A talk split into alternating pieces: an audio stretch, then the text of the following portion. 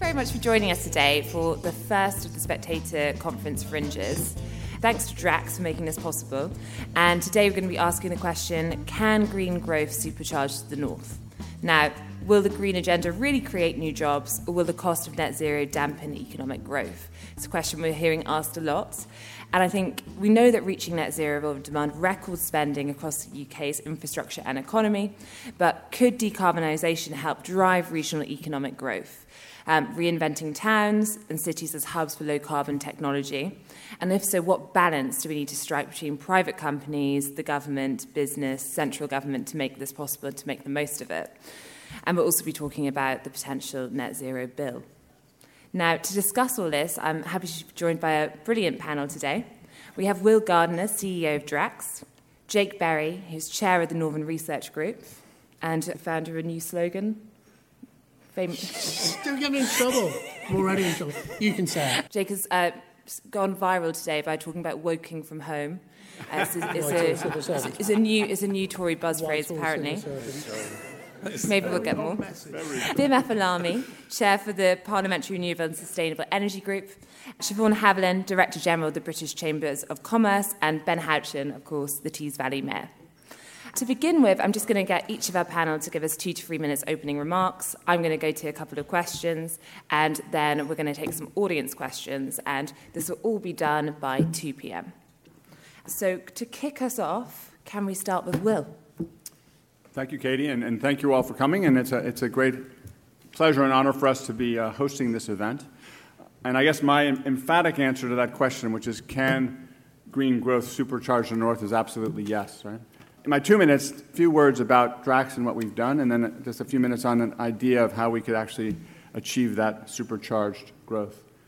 So, Drax has been at the heart of the UK energy system for almost 50 years, uh, having started operating in 1974. And you know, it's been a major force in its community, you know, big supporter of jobs in the Selby area, and sort of a, a key cornerstone of the whole UK power system. Right? Over the last 15 years, we've transformed the power station from using coal to using sustainable biomass.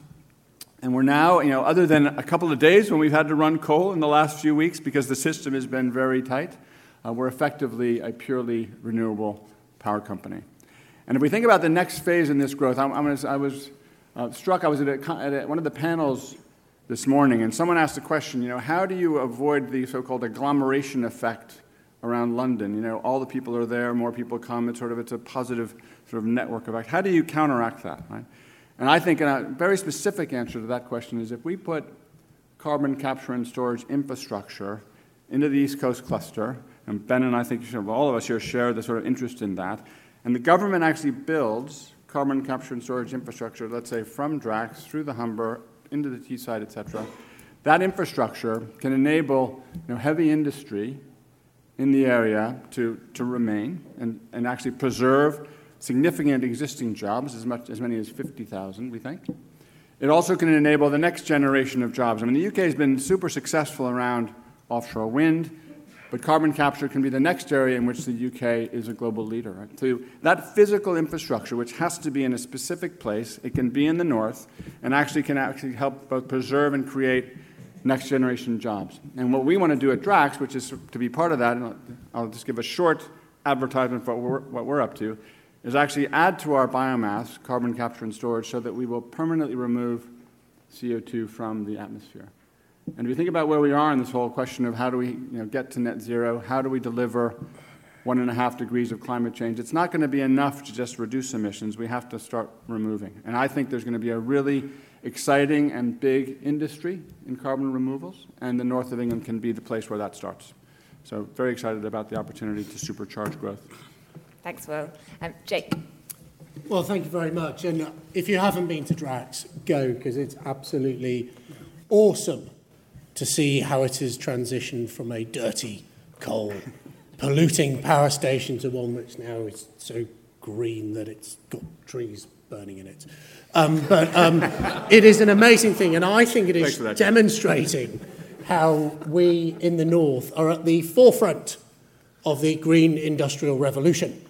And of course, for us, that's nothing new, because we were at the forefront of the first, second, third, and fourth industrial revolution and now we're leading the green industrial revolution. And why that's important to northern communities is because post deindustrialization, many of these communities are in desperate need of highly paid, secure, long term jobs. And what we know is that this industry won't just serve our country for a decade or even a few decades, it will serve us for a lifetime. So, ensuring that those green collar jobs are across the north is a great way of levelling up and hopefully at zero cost to the taxpayer. And that's why I was so pleased to see the new commitment from the Prime Minister earlier today about ensuring that by 2035, all of our energy in the UK comes from renewable resources. But in order to get there, we have some massive challenges ahead of us. And of course, the North and our highly skilled workforce can help deliver against those challenges. The biggest challenge I would say we have at the moment is twofold. First of all, that the grid infrastructure in the UK is set up for large producers like Drax and other power stations to keep the base load on the grid. And of course, green production of energy does tend to be at a smaller scale, more peripatetic around our country. So, how do we fix the national grid to make it fit for the future? And then the final thing I'd say is the challenge around that base load. It's absolutely clear to me that you cannot base load the grid, which, by the way, if we don't, the entire thing turns off. It takes a mere 14 days to get it going again. If we don't base load the grid, then we're going to have big trouble. And that's why I absolutely believe, as well as brilliant businesses like Drax, which produces a significant baseload for the grid, we need to be prioritising new nuclear, Moorside in Cumbria, Wylfa Newydd on Anglesey and others, but prioritising new nuclear to be an absolutely vital component of that green industrial revolution across the north. Thanks, Jake. Bim?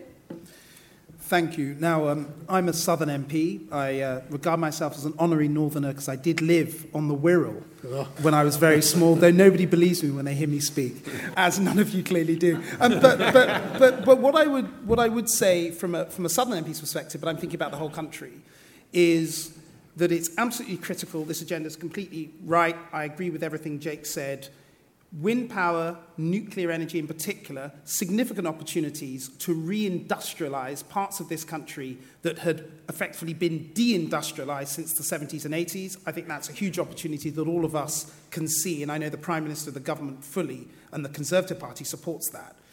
But there is a broader reason why this matters. It's not just economically beneficial in that sense. Resilience our economic and energy resilience is improved if we can produce more of our own energy in this country.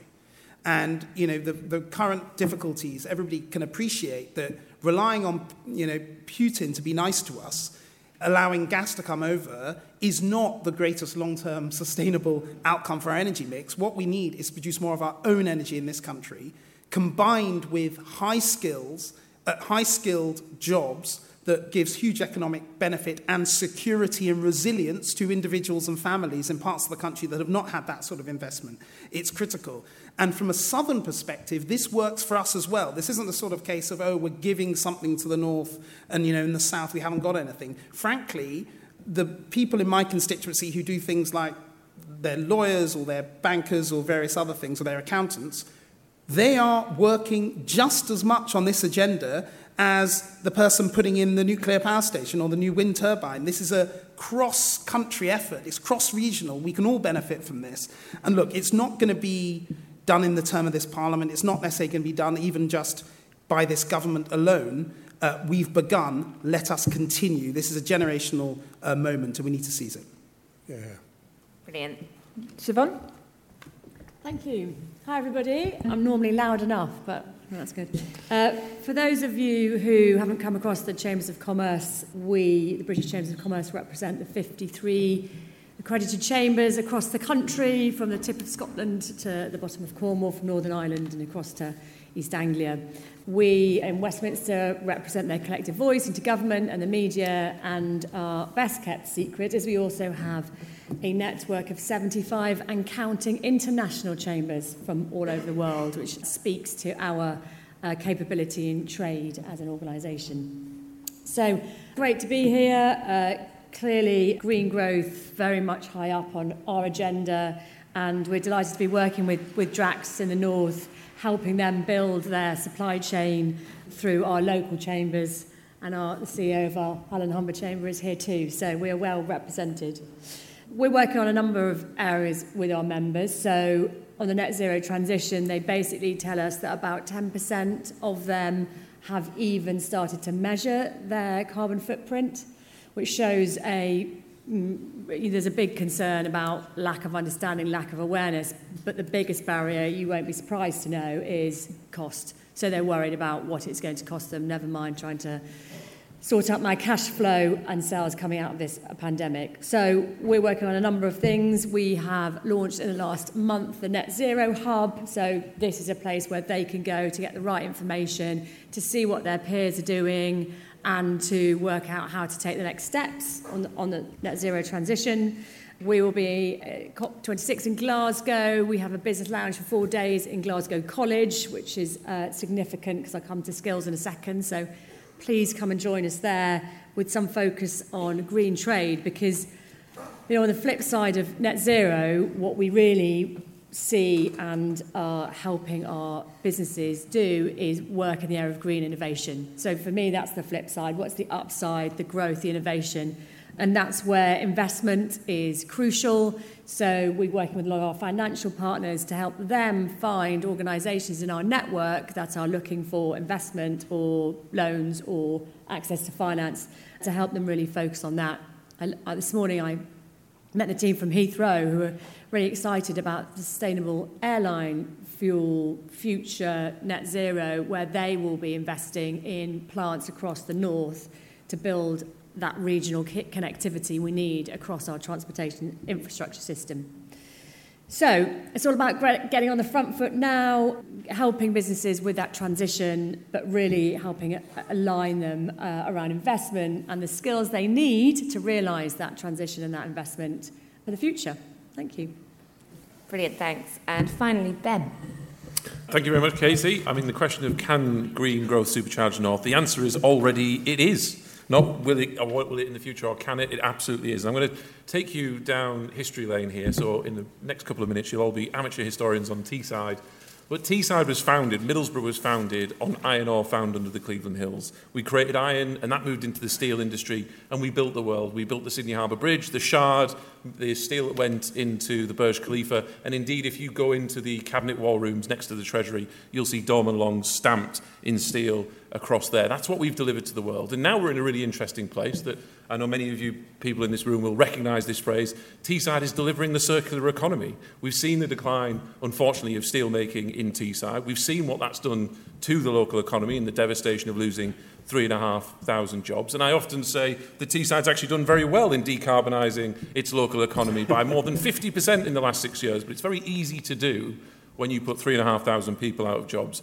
and you do destroy local economies. So we need to green our economy. We need to transition to decarbonise what we're doing, not just in the north of England, but the whole of the UK. And we can be a world leader in this. We can develop the R&D, we can develop the innovation right here, exporting it across the world, but we need to do so in a very managed way. And actually, the old technologies in the heavy industry of yesteryear are informing the future technologies of today and tomorrow. Those people that worked in the steelworks, those people that worked in oil and gas, are now working in CCUS, they're working in hydrogen, they're particularly working in things like offshore wind. And when I say that the green economy is already delivering for the north of England, just in four weeks' time, we'll be putting the first spade in the ground to deliver the new offshore wind blade factory for GE, something that will create 2,000 jobs. You know, that's more jobs created on one investment than we saw lost when the steelworks closed. 1,800 people directly employed, more than 2,000 are going to be employed in the GE factory. And it's not just Teesside. Look to the Humber.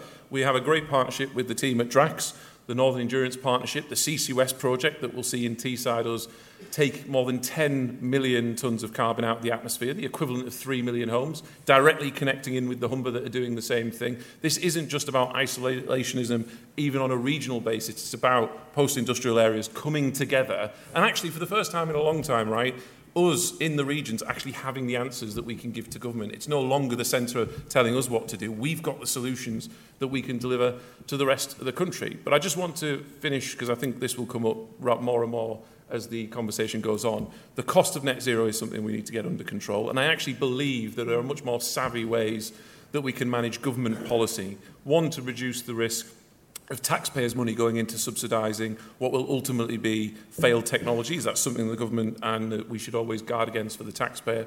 But also, how do we unleash the private sector? What certainty we can, can we give in regulation? What certainty can we give to not just the construction companies, but to finance houses across the world to be able to plough billions of pounds into the UK economy? And I think there are sectors that are completely untapped. We've seen that China have uh, accrued approximately 75% of the supply chain when it comes to electric battery technology. But there are other sectors in CCUS, in hydrogen in particular, that we could become the world lead. We could develop not just the construction jobs, not just the workers on the ground, but some extremely high skilled jobs that we could be exporting British technology again to the rest of the world, as Jake rightly says, in the fourth industrial revolution. Brilliant, thank you, Ben. And a nice segue to talk about the cost of net zero. Absolutely. Maybe start with, um, you, Jake. You've obviously spoken a lot about the levelling up agenda, and when we're talking about levelling up and net zero, two, uh, you know, flagship planks of the government's agenda, but often people think they do, you know, potentially contradict or clash. They can work together. So, do you worry about the cost of net zero? Um... I agree with Ben's comments that delivering net zero goes hand in hand with creating a growing North economy, and I think there are huge opportunities for us to, to be the vanguard, really, in leading that recovery of the North economy. So I'll give you another example. We have loads of disused coal fields across the UK. Why don't we have a minerals strategy, national mineral strategy, which is about exploiting the opportunities for those coal fields, whether it's in carbon capture and storage, whether it's in district heating, using subterranean heating systems. We should have a national strategy that looks at those communities in County Durham and in Lee and Greater Manchester, across the UK, former coal mining communities, say, in South Wales, how can you lead this industrial revolution in green technology? Look, on the cost of it, I think there's a bit of a pinch point coming from the government towards the government.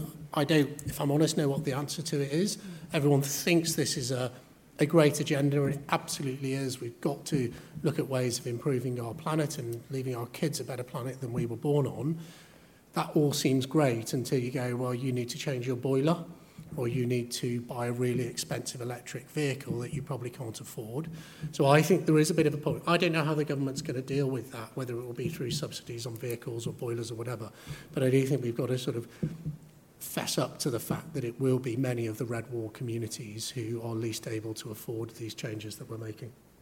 So do you think perhaps the government will have to step in to blunt that? Well, you know, I, I, I simply I don't think we know because we don't know enough about what's going to happen. I'm not sort of avoiding the question. I'm saying I don't know the answer to it. But what I would say is this: is that uh, I think a lot of the interventions the government has made haven't been hugely helpful. So I take the battery vehicle uh, determination of the government. My own personal view is that hydrogen is absolutely the fuel of the future, something Ben's done a huge amount of work on Teesside, the first commercial production of hydrogen in the UK in the 1940s, you know, an amazing accolade for Teesside.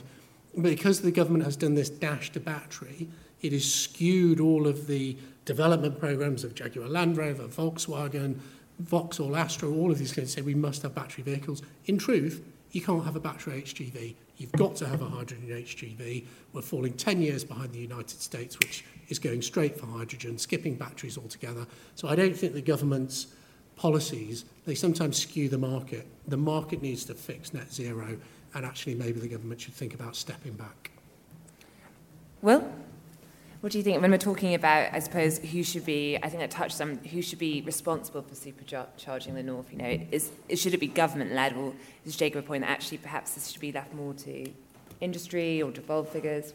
No, I think, I think if I sort of think about two different sides of the whole question of how, how do you sort of make this happen, right? So the first one is, you know, there will be, there will be new industries, new jobs, and the government can play a great role and actually prov- providing a framework that will incentivize the private sector to invest in those things. Right? So in the same way that they provided you know, CFDs for offshore wind, and effectively that meant that people could invest in offshore wind. They had a, a guaranteed price from the government, it was expensive at the beginning, no question. But every generation, that cost came down. And it's sort of a classic case of how government support can help technology come down over time. And I think with CCUS, the same thing will happen. So if the government supports the new jobs and the new industries in creative ways like that, and there's a good roadmap or framework to use what they've done before to do that. I think that's the sort of first thing I would say. Then the, the next question about you know, how does it get paid for, I think is a sort of in some ways a separate question, right? And you, I mean, you can't expect, for example, you know, all of the green cost of energy to go on to the household bill, right? I mean, it, it gets to be too much, and so then you sort of say, well, how can we, you know, share that cost across the economy in other ways, right? And that actually people, you know, people are more capable of, of handling that. So there's a real balance between how do we create jobs, and I think there's really interesting ways that the government has used in the past that we can use again uh, to get you know, industry to actually get excited about investing. And then the other point I would make is that you know, long-term certainty for a business is a huge thing, right? So if, if we I'm actually very encouraged with the whole way that the carbon capture cluster program is going. And I don't know people might be surprised, but the government started working on this about three years ago. You know, they were working on business models about how the you know, private and public sectors would work together. You know, and in the East Coast cluster, you know, Ben and I are involved in this. There's, I think there's 60 big companies. You know, BP, Equinor, Shell, Drax, you know, you know, National Grid, putting you know serious money and projects behind this already, right? So I'm super encouraged. I mean, I would hate to see it not happen because that would be a really sort of devastating. But one of the things that that will allow is that we can actually start building the supply chain here, right? Because these projects probably won't start getting built till 2024. If we have certainty now, three years in advance, you know, we made a commitment to have 80% of the materials used to build our project to be sourced in the UK. And we can do that if we have that long-term certainty. So I'm, I'm quite hopeful that we're a, on a good track. Yeah. Ben?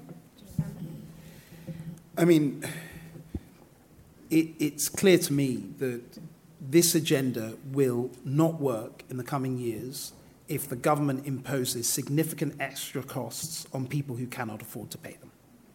Simple as that. Now, the next question is how do you raise the funds in order to do that? For me, we need to specifically look at quite localized taxes that relate to environmentally damaging, carbon intensive ways of doing things. For example, we've got a landfill tax.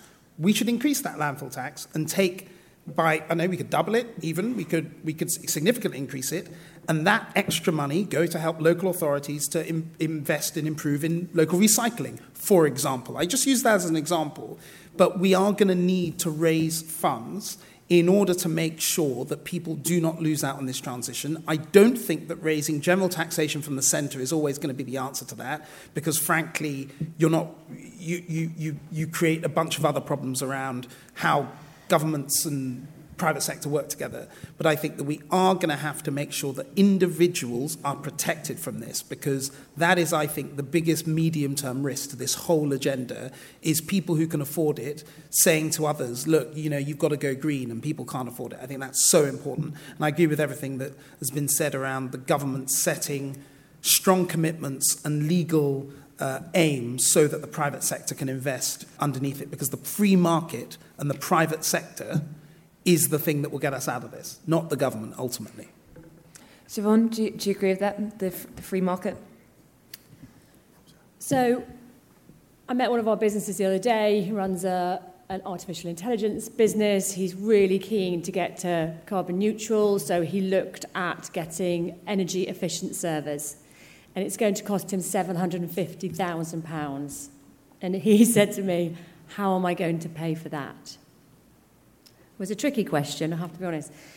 So, what do we think? We think that it's hard to see how SMEs are going to move forward on this without some sort of incentive, nudge, tax break, something. It is really hard to see. Or we go to our financial institutions and see if they can use their balance sheets to to support it, uh, or you know, there's our there's our big corporates. We've already talked about this and, and their supply chains, but it's very hard to see how the SMEs of our nation are going to do this on their own. Having said that, where we do see concerted effort, so if you take our East Lancashire Chamber, for example, they have set up a thing called the Low Carbon Skills Academy, first of its type. They are now building an amazing cluster. So they've got lab jobs build bacteria that tackles pollution. They've got they've doubled the production of heat pumps uh, in the area, and they have just secured a multi-million pound, whether you like whether you like them or not, electric vehicle battery operation. So you, you can really see where you focus on an area, you can you know you can really make a difference. But I would say, Katie, ultimately, I mean, I'm not SMEs are telling us, they are telling us they don't know how they are going to pay for the transition to net zero. And, and Ben, I'll just bring you in at that point. I think one of the bigger pro- biggest problems we face with the energy transition, because the transition is, is essential to this, it can't happen overnight if you want to protect existing jobs and allow certainly the SME sector to be able to, to transition without it costing a huge amount of money.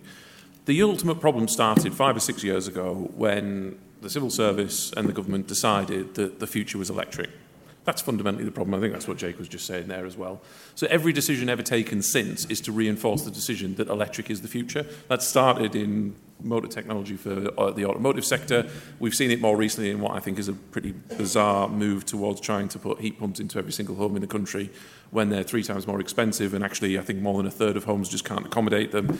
You know, you, you're now getting to bad policy making because of a decision that was taken years ago. And what you've actually got is a civil service that is refusing to move with the evidence as the evidence changes. Now, that's not to say that electricity doesn't have a key role to play in this as an output. I mean, when you have hydrogen, in effect, you have an electric motor that hydrogen runs off. So electricity is going to play a role. It's going to play a role in automotive. But actually, what it's doing at the minute and what government policy is doing is it's squeezing out other technologies. And what we should be doing as a government is being more agnostic on the technology, but setting a regulatory framework that allows for certainty by the private sector. Now, a specific example of this for me is hydrogen. I'm a convert to hydrogen. I'll declare an interest in hydrogen. I think it is absolutely the future and plays a much larger role than people actually think. I believe that hydrogen in the home for heating in the home as a replacement to natural gas is at some point going to be the future when people realise that reality is going to come into conflict with what current government policy is. It is scientific fact and evidence based that you can pump 100% hydrogen into the existing gas network. There is a transition going up, up until 2032 where they're replacing, in effect, the old copper and iron piping with plastic piping. But when, once that happens in 2032, something like 95, 96% of the whole grid can, can, can, can accommodate 100% hydrogen. Now, if you go to Bosch, just pick them out, there are other good retailers available today, but if you go to Bosch, they make hydrogen ready boilers for £100 more than a conventional boiler today. If you were to say, set a switchover date for hydrogen in the home, 100% hydrogen, say, let's pick a number, 2040, that gives the certainty that the markets need to be able to invest. The number of investors I speak to across the world who say, we love it, we get the agenda, but are you going electric? Are you going hydrogen? Is it going to be something else? Give us some certainty so we can invest through the private sector the vast amounts of capital that we currently have.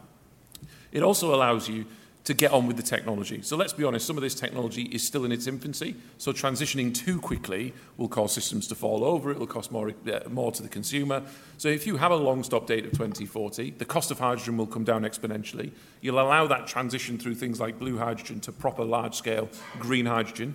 There is a model that suggests that green hydrogen could be more inexpensive in relative terms to natural gas come 2040 if managed correctly. And that Bosch boiler that's £100 more expensive by 2040 will be the same cost, if not arguably cheaper than a conventional boiler. So you've got no cost to the consumer if you get the regulation right. The cost of hydrogen in the network should be comparable to natural gas today.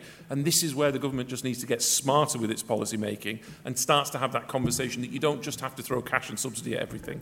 There are elements, particularly as Will has said, through the CFD um, structures which are very productive in helping advance things like offshore wind and potentially carbon capture. But we don't always have to go to that lever. And I think there, is there are some really important decisions that Number 10 and people like Kwasi and others need to make that looks at smarter policy making to reduce the impact both on the subsidy from the public purse, but also is acutely aware of the cost to the consumer. It can be done. Those solutions sit there. Those solutions sit in the north of England, in Teesside, in Cheshire and Warrington, the large chemical clusters in the UK. We've been doing this for years. If only some of the civil servants would listen and realise that electricity isn't the be-all and end-all of the decarbonisation agenda. Um, now, I'm, I'm, want to get into audience questions soon, so please get them ready. But just before I go to my final question, um, Jake, do you want to comment on that? And what, what do you think about Jake's point and the civil service? well, thank you. so, look, I, I mean, I think what Ben's saying is it's why we need devolution, because in truth, decisions made at a local level with someone who, in a granular way, understands their economy will be better solutions. And I know I've worked with Ben, I did when I was Northern Power House Minister, we worked together on loads of these projects. And the greatest frustration I think we collectively shared was talking to Whitehall. They often turn to tin ear to lots of these things. They have the experts in Whitehall who, in my view, often are far from that and move around departments. An expert in energy last week may have been an expert in uh, healthcare when they're Department of Health or DEFRA or MOD. And in truth, that's why I think we need these locally driven solutions and also bring industry to the table. Mm-hmm. Why are we allowing uh, these sort of decisions to be made without really onboarding industry and the future of policy? And that, you know, I just, I just think it's really easy. And yes, Katie, thank you. You know, West, Whitehall civil servants get back to work. You're not using your phrase though. Well, stop working from home, okay? uh, no. Just before we um, go to audience questions, just I think we touched on it, but what I wanted to ask the panel was when it comes to, I suppose, how the government is going to secure buy-in from companies and private sector on its agenda on net zero, and we talked about how difficult that transition can be, particularly if you're a smaller business. What does the panel think? Does that should be, should be a carrot stick approach, or is it just simply certainty? You know, not having confused, uh, you know, guidance about what might be coming up the track. Perhaps if we could start with Shevaun. So, Katie, back to your question. Yeah, it, it is a very, it's a very good question. We, sorry to be dull, but probably a bit of both. So, definitely a bit of carrot. We have to, we have to kickstart SMEs along the journey, and it's a, it's currently a very big obstacle to get past when you're worrying about cash flow and investment and the fact that you can't hire any staff at the moment, never mind the staff you might need to move to net zero transition setting the framework, which I think maybe comes under the stick part two, maybe nudging rather than hitting with a large stick, and setting, and setting the policy bit, you know, back to the jet zero. So there is clearly on moving towards sustainable airline fuel two policy needs. One's a framework and one's, one's set, set some pricing regulation which indicates to the market that that's, you know, there's a market there for the next 20 years. So I think a really clever, thought through combination of those things is, is the right way to go. And I would say this, wouldn't I? But Whitehall listening to business, you, you know, it's relatively easy for Whitehall to listen to big business because there's not that many of them. It's hard for them to meet all the SMEs of our nations of our nation. But you know, come on out and come to our chambers. We are always happy to host and come and meet our members because there is nothing like hearing it straight from the horse's mouth. Thank you. Ben? Well, to go back on what Jake Berry said, the real core of this is around devolution. It's about who takes responsibility for making those key decisions. I happen to agree that you know leaders like Ben are fantastic in their area. He will know much more than anybody in Whitehall uh, about how to deal with his economy. But here's the rub it is going to require more money to be raised locally. The difficulty is we can't say we want more devolution and then expect the centre just to give more money to local councils. That is just not going to be sustainable. There needs to be a way of raising more money locally so that then that local area can almost develop its own levers and its own capacity to do the sort of things. Now, there are some parts of the country that will be able to do that, and there's the, the real drive on doing that, and I suspect the Tees Valley is one of them. There'll be others that won't or, or, or don't wish to, and I think that that is where the difficulty will come. And it's how does central government give enough national regulatory oversight and framework that allows both local leaders to take granular decisions, but also the parts of the country that say don't have mayors. So I think of Hertfordshire, my own county. You know, we don't have mayor. We have a more traditional district county council structure that also enables those much smaller local authorities with fewer energy needs in in the same sort of way to make those decisions as well. Because when you get to the core of this, money and who raises it and who levies it on whom is the absolute key part of this, and we shouldn't forget that. Ben, what do you say to that? Well, I think you've just got to simplify it that as any business, what do you care about when you're looking at this transition? One is cost. What's it going to cost me as a business? That's money that they could spend on something else, employing more people, new innovation. is there an additional cost to us? The more it's going to cost us than it otherwise would have cost us means that we are less competitive. That's the second point. Are we more competitive? Are we less competitive? We're not even just talking in a UK sphere here. For, no, let's not forget. We're talking in a global sphere, especially around energy production. Obviously, with the advent of more and more interconnectors, we're looking at gas pipelines from Russia. You've obviously got the Chinese who are looking at things like battery technology. We've also got to make sure that we don't make our own businesses, UK domestic businesses, less competitive. Because let's be honest, we are absolutely leading the world on the decarbonisation agenda in lots of different technologies.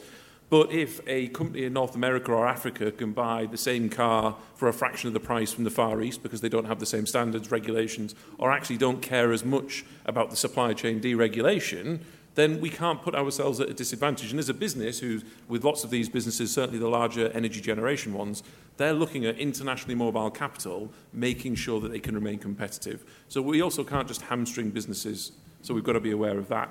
But also, let's see if we can find the opportunity for that same business. Is, are there additional revenue streams that come from that? Are there new opportunities that we can capture, like we're saying on the R&D side, to be able to do it? So I think we've got to be careful on the regulatory timeline horizon. So it's great having a 2050 target, but with every day that passes, we've got another target for 2035 and then something for 2030. And you've got to be careful to allow the space for the business and the private sector, both finance and delivery models, to be able to develop the technology, test it, and then commercialize it. We can't do that overnight, which is why the transition is so important. And the reason the transition is so important is I'll go back to Teesside again. We employ 5,500 people in the chemical and processing industry. That is the reason we are still the second largest carbon emitting region in the country. It's the same in Grangemouth, Cheshire, and Warrington. We have large chemical and processing employers employing thousands of people. Now, if you go down the line of a carbon tax too quickly, if you start to make them uncompetitive, that'll close down. So this isn't also about the new jobs of the future, the fourth industrial revolution, new technology. It's also about protecting thousands of jobs that currently exist in red wall areas. That's a pride of place that people already have. And if you want to destroy the net zero agenda tomorrow, it's making those businesses uncompetitive, costing those jobs to real people, real livelihoods, less money in their pockets, and then we might as well pack up and go home because unless you take people with you, this isn't going to work. Um, Will, can I just bring you in on that? So yep. just looking at, I think, um, if we're talking about, you know, if you move too fast, what do you think industry needs in order to make this, you know, make this work? Does it need more certainty from the government, or is it actually about? Um, no, I, I, I, agree with all the things that have been said. I mean, I think the, the, the phrase that Ben used there, you know, if you move too quickly, is a key one, right? I mean, so I, mean, I remember when I sort of just before I first joined Drax, you know, a couple of things the government did very quickly. So, for example, we were you know, moving forward with a carbon capture project at the time called White Rose, and then sort of in a budgetary decision, boom, all of a sudden canceled, right? And with, you know, without a lot of engagement, without a lot of sort of warning, there was you know, another tax move that sort of from day one to day two took about, you know, impacted us very badly. So when you move too quickly, equally for businesses, equally for, you know, for, people, you know, for workers, that's, that's tricky, right? Whereas if you give people time to adjust, I mean, I think one of the things I think is interesting about you know, the UK, which is know, that we've come off coal in the power system over the course of, I don't know, five, ten years. It has been, you know, wrenching change for, you know, communities that depended on those coal-fired power stations. But if you compare it to, let's say, what's happening in Germany, where they just can't, they can't get it to happen, right? I mean, but there's been good engagement, good cooperation between government and business. So I, I think it is workable. Um, and especially, again, if, if there's, you know, in addition to the, you know, recognizing that when there are people who are going to be, you know, who aren't going to benefit from the change, that there are plans in place to help them, right? You know, what is the way you transition? How do we get those guys and gals new jobs? So I think a lot of this is about engagement, it is about certainty, and it's also about you know, being realistic about time. Because businesses like certainty and they don't like surprises, right?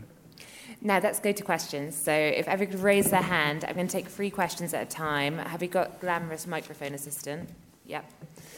Mr. microphone assistant. um, okay, so can we, um, the man with the nice tie. Um, no, everyone's got a nice tie, okay. Who's going to take credit for that? yeah, exactly. it's a nice red tie. There's £4 billion of subsidy, £4 billion of subsidy being received by Drax over the years. It's burning 25 million trees a year. So it's got a huge lobbying effort to try and protect its, uh, its subsidies. £4 billion of subsidies is absolutely huge. So I'm, my question is, how much is, the, is Drax uh, paying the spectator to keep it silent on this? Thank you. And then let's go for the man with the glamorous tie um, further forward. Thank you. Shevaun asked how SMEs would pay for all the, the transition.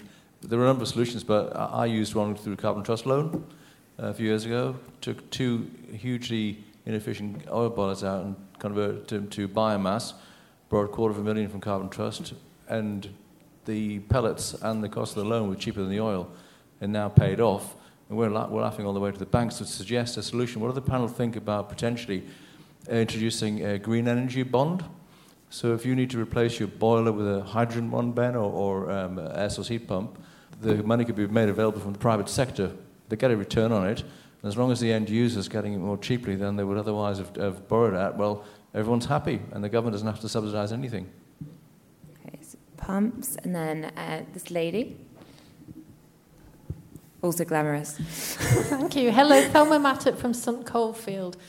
Assuming we've heard a lot about cost, but assuming we're now at 2035, what does the panel think? Ben mentioned uh, bringing everybody along on this journey, but what do the panel believe uh, will be the impact on the householders' energy bills as a result of all this green growth? Uh, would we see a 50% reduction in our energy cost, 20%, or is the uh, belief we're going to have yet more increase? Because that's a really important point that consumers need to be need, need to know about. Yeah, and is that from, are you saying, is that when we get to 2035? Yeah. Okay. And we'll take one more question for now. Um, I think we'll, this man at the front. Then we'll come to this side after. Ian Kelly, Hull and Humber Chamber of Commerce, and uh, the biggest dirty cluster in the UK, I think, even bigger than right. uh, Teesside. But uh, my remarks would be more about long termism and consistency of policy. I think you've done a very good job up in Teesside in giving personality profile to the agenda that, that you're operating on. And if I may say, Jake, you've been a bad example because you were a first class Northern powerhouse minister, but you've now been replaced by several successors whose names I can't remember. And I think if the Prime Minister could be encouraged just to keep ministers in situ for a while, to bed down good policies that do build a consensus, and businesses can then follow, because as uh, uh, Will is building that at Drax around the Humber in terms of supply chain options for carbon zero. Not quite there yet with one big company on the South Bank, but if there is a strong, clear policy lead from government, consistently advocated by people whose faces people begin to recognise and understand, I think that does help the private sector to follow the government agenda, which isn't confused and mixed. Because over my experience of many years, government policy, uh, there isn't just one, there's lots of them. They all can clash and uh, uh, confuse each other and overlap each other, and, and that is as much the problem uh, as is uh, good consistency and uh, clear people and messages getting a, a single line out to the business community. Brilliant, thank you. So we've got sub- subsidies, pumps, energy bills in 2035, if we're looking at that new target, and then is the you know the merry-go-round of ministers actually just confusing this message? We obviously have just had a, another reshuffle. Bim, do you want to start by picking up a few points on that? Um, I'll Take leave the pick. question about Drax to them. Um, on, Thanks, on the yeah on green bonds makes sense, but it's not in and of itself a panacea. The key thing is that you know, the policy side and all the other things we've been talking about, let other things that do the heavy lifting, but by all means, we should do much more of that. And also, we should do those at local level and regional level as well. Household energy bills, fascinating point. Ultimately, what goes into the household energy bill is, is, is slightly a movable feast. Part of it depends on how much extra cost the government chooses to put on the energy bill rather than take off. We could increase that, reduce it, it sort of depends. But what I do know is if we get large scale nuclear in, in, increased in the mix of energy, that stability to the baseload energy it will give will be better for lower energy bills over the medium long term, certainly by 2035, because the alternative for that is a lot worse.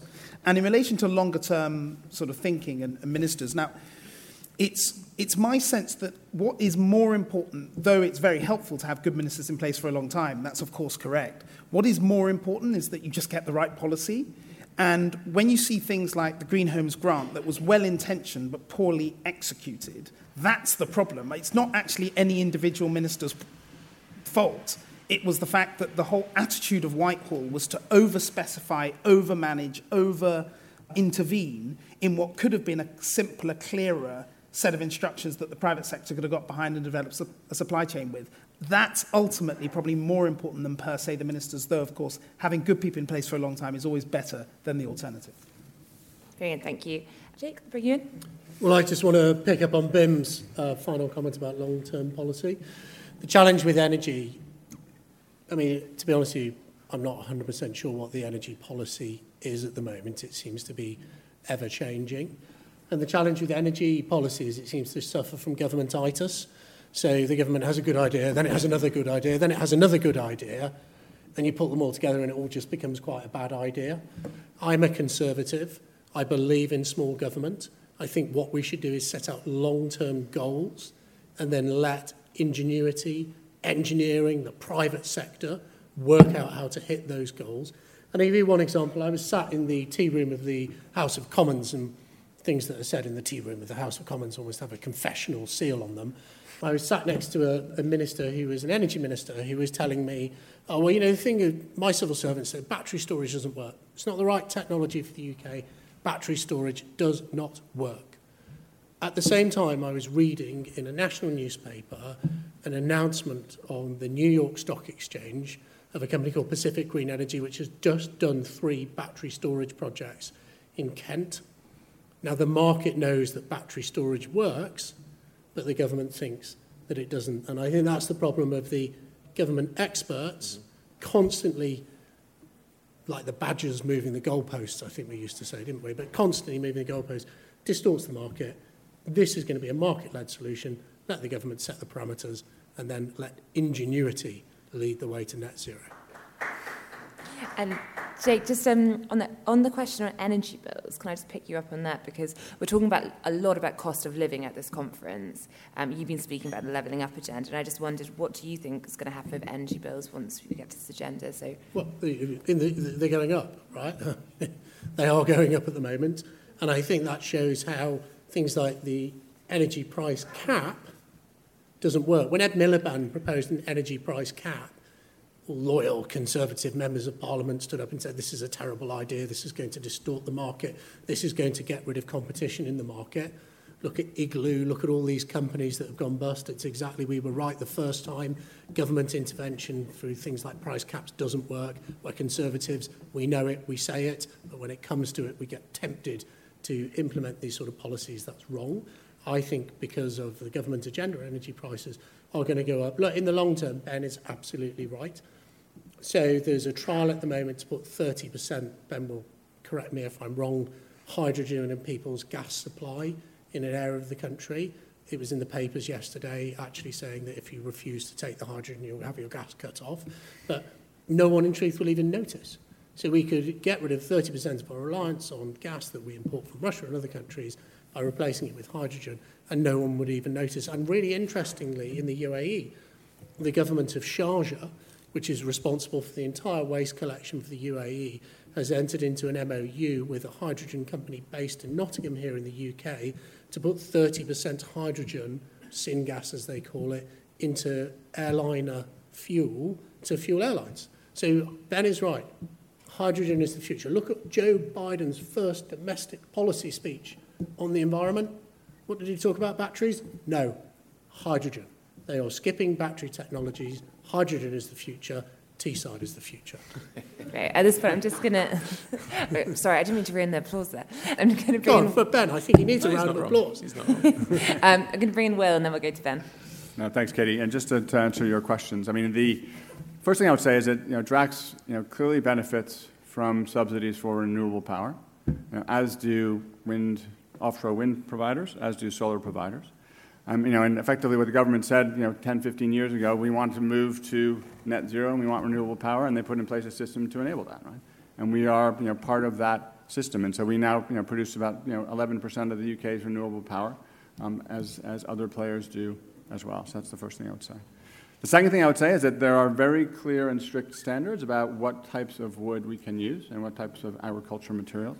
We have to take wood that comes from growing forests.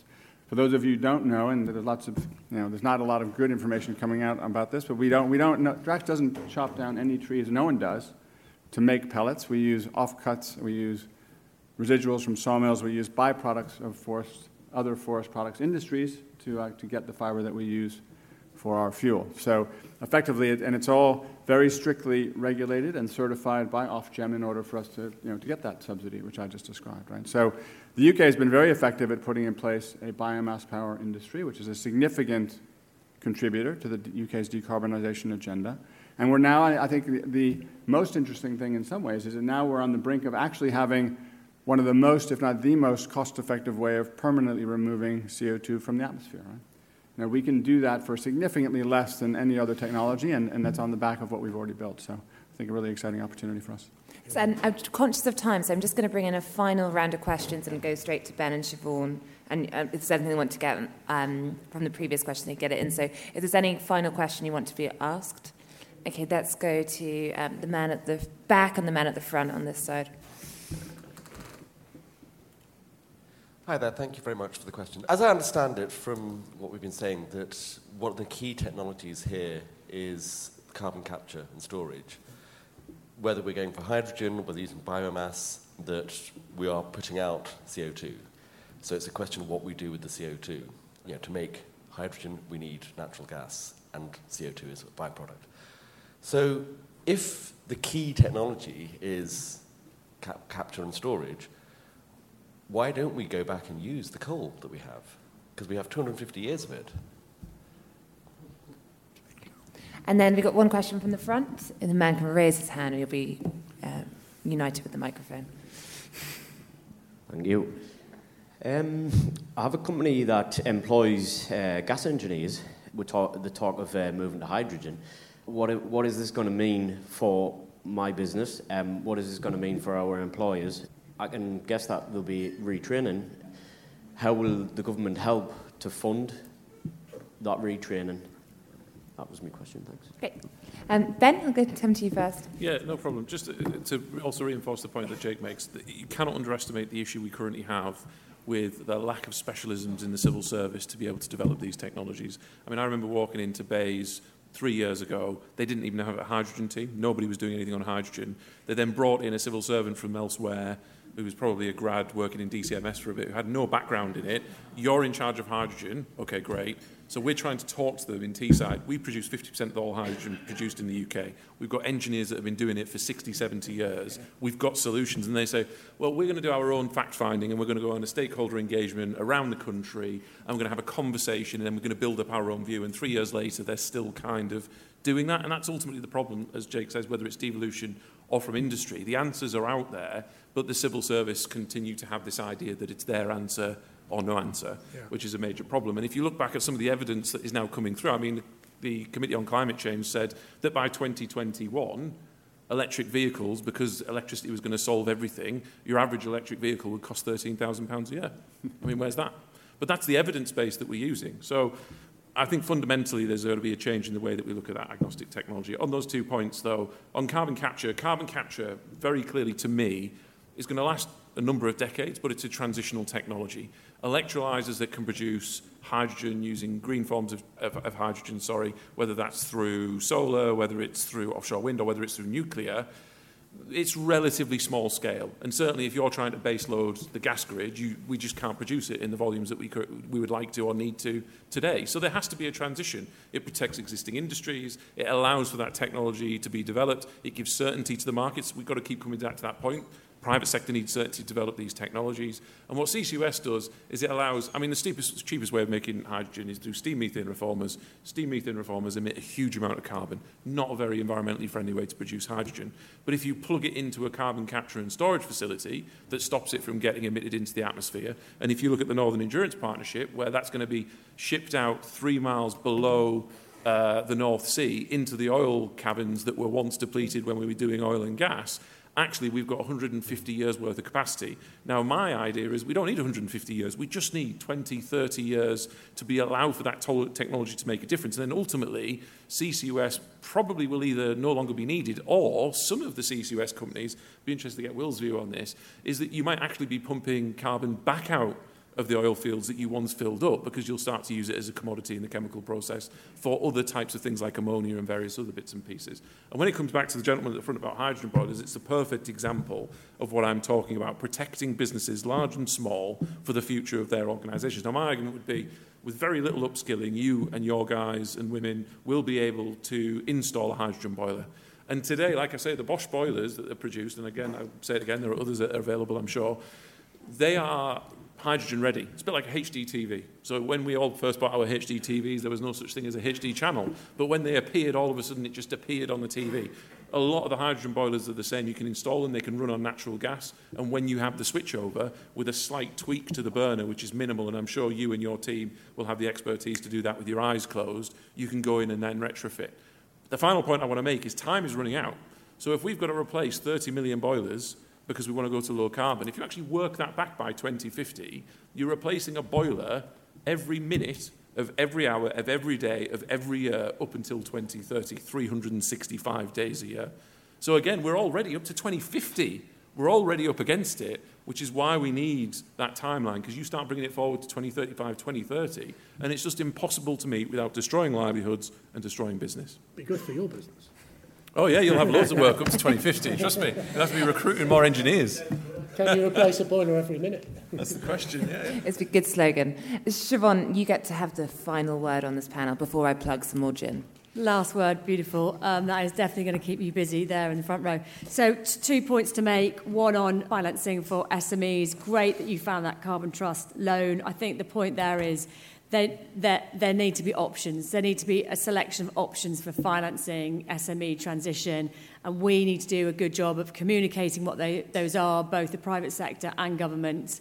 We're running a campaign called Net Zero Heroes that is uh, showcasing what our members are already doing in this space, because let's face it, we all learn those things from each other.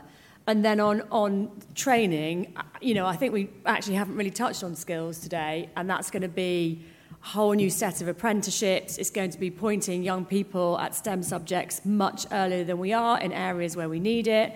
It's going to be flexible skills training in your local FE colleges, so that can happen for you in the next year. Uh, and that is going to be how we're going to, we, we have to answer what Generation Zero are asking us to do. So that's a huge job. Thanks, and Katie. Jake has asked if he could have the final, final word. So. Sorry, you're, you're going to have the Jake. final There's word, a Katie. You're going to have the final word. Uh, very quickly, on coal, we should absolutely be opening a metallurgical coal mine in Cumbria.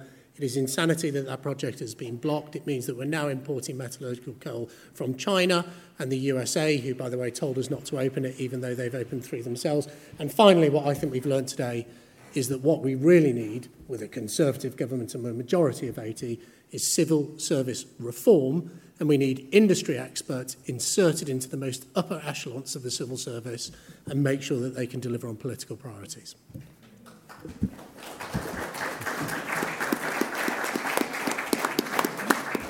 Um, and with that, I want to thank our wonderful panel today for all the contributions, to Drax for hosting it, and to everyone for turning up. Just to say, all our events at conference are in this room. It's very simple. Now you know where it is. You can't say you got lost and didn't make it. and we will always have gin at the beginning of every session. So Fraser said to let you know, even if you just want to drop by for a pre-drink, 15 minutes for each panel, it will, it will be here. And to see our full agenda, which is just today and tomorrow, just go to spectator.co.uk forward slash conference events, and every time it is there. Um, so thank you very much.